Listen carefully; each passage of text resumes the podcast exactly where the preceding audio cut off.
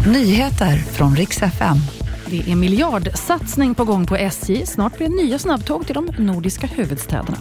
Och så ska det handla om en pepparkaksdeg som fick en rätt obehaglig bismak.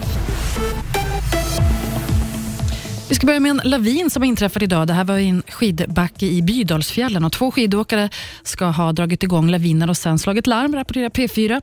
Pågår en räddningsinsats här med bland annat fjällräddare och lavinhundar som söker igenom området. Man har inte hittat fler personer men ännu vet man inte om det fanns fler personer i området. SJ köper in nya höghastighetståg. De ska låna 1,75 miljarder kronor av Europeiska investeringsbanken. Och För det köper man 25 nya tåg som ska gå i över 250 kilometer i timmen. Och de här de ska susa fram mellan Stockholm, Oslo och Köpenhamn. Bra både för klimatet och tillväxten, säger SJ. 2026 ska de nya tågen börja rulla. Och så ska det handla om Nyåkers pepparkaksdeg. Den som har köpt den fick en lite tråkig överraskning. Degen smakar nämligen enligt flera kunder som spya.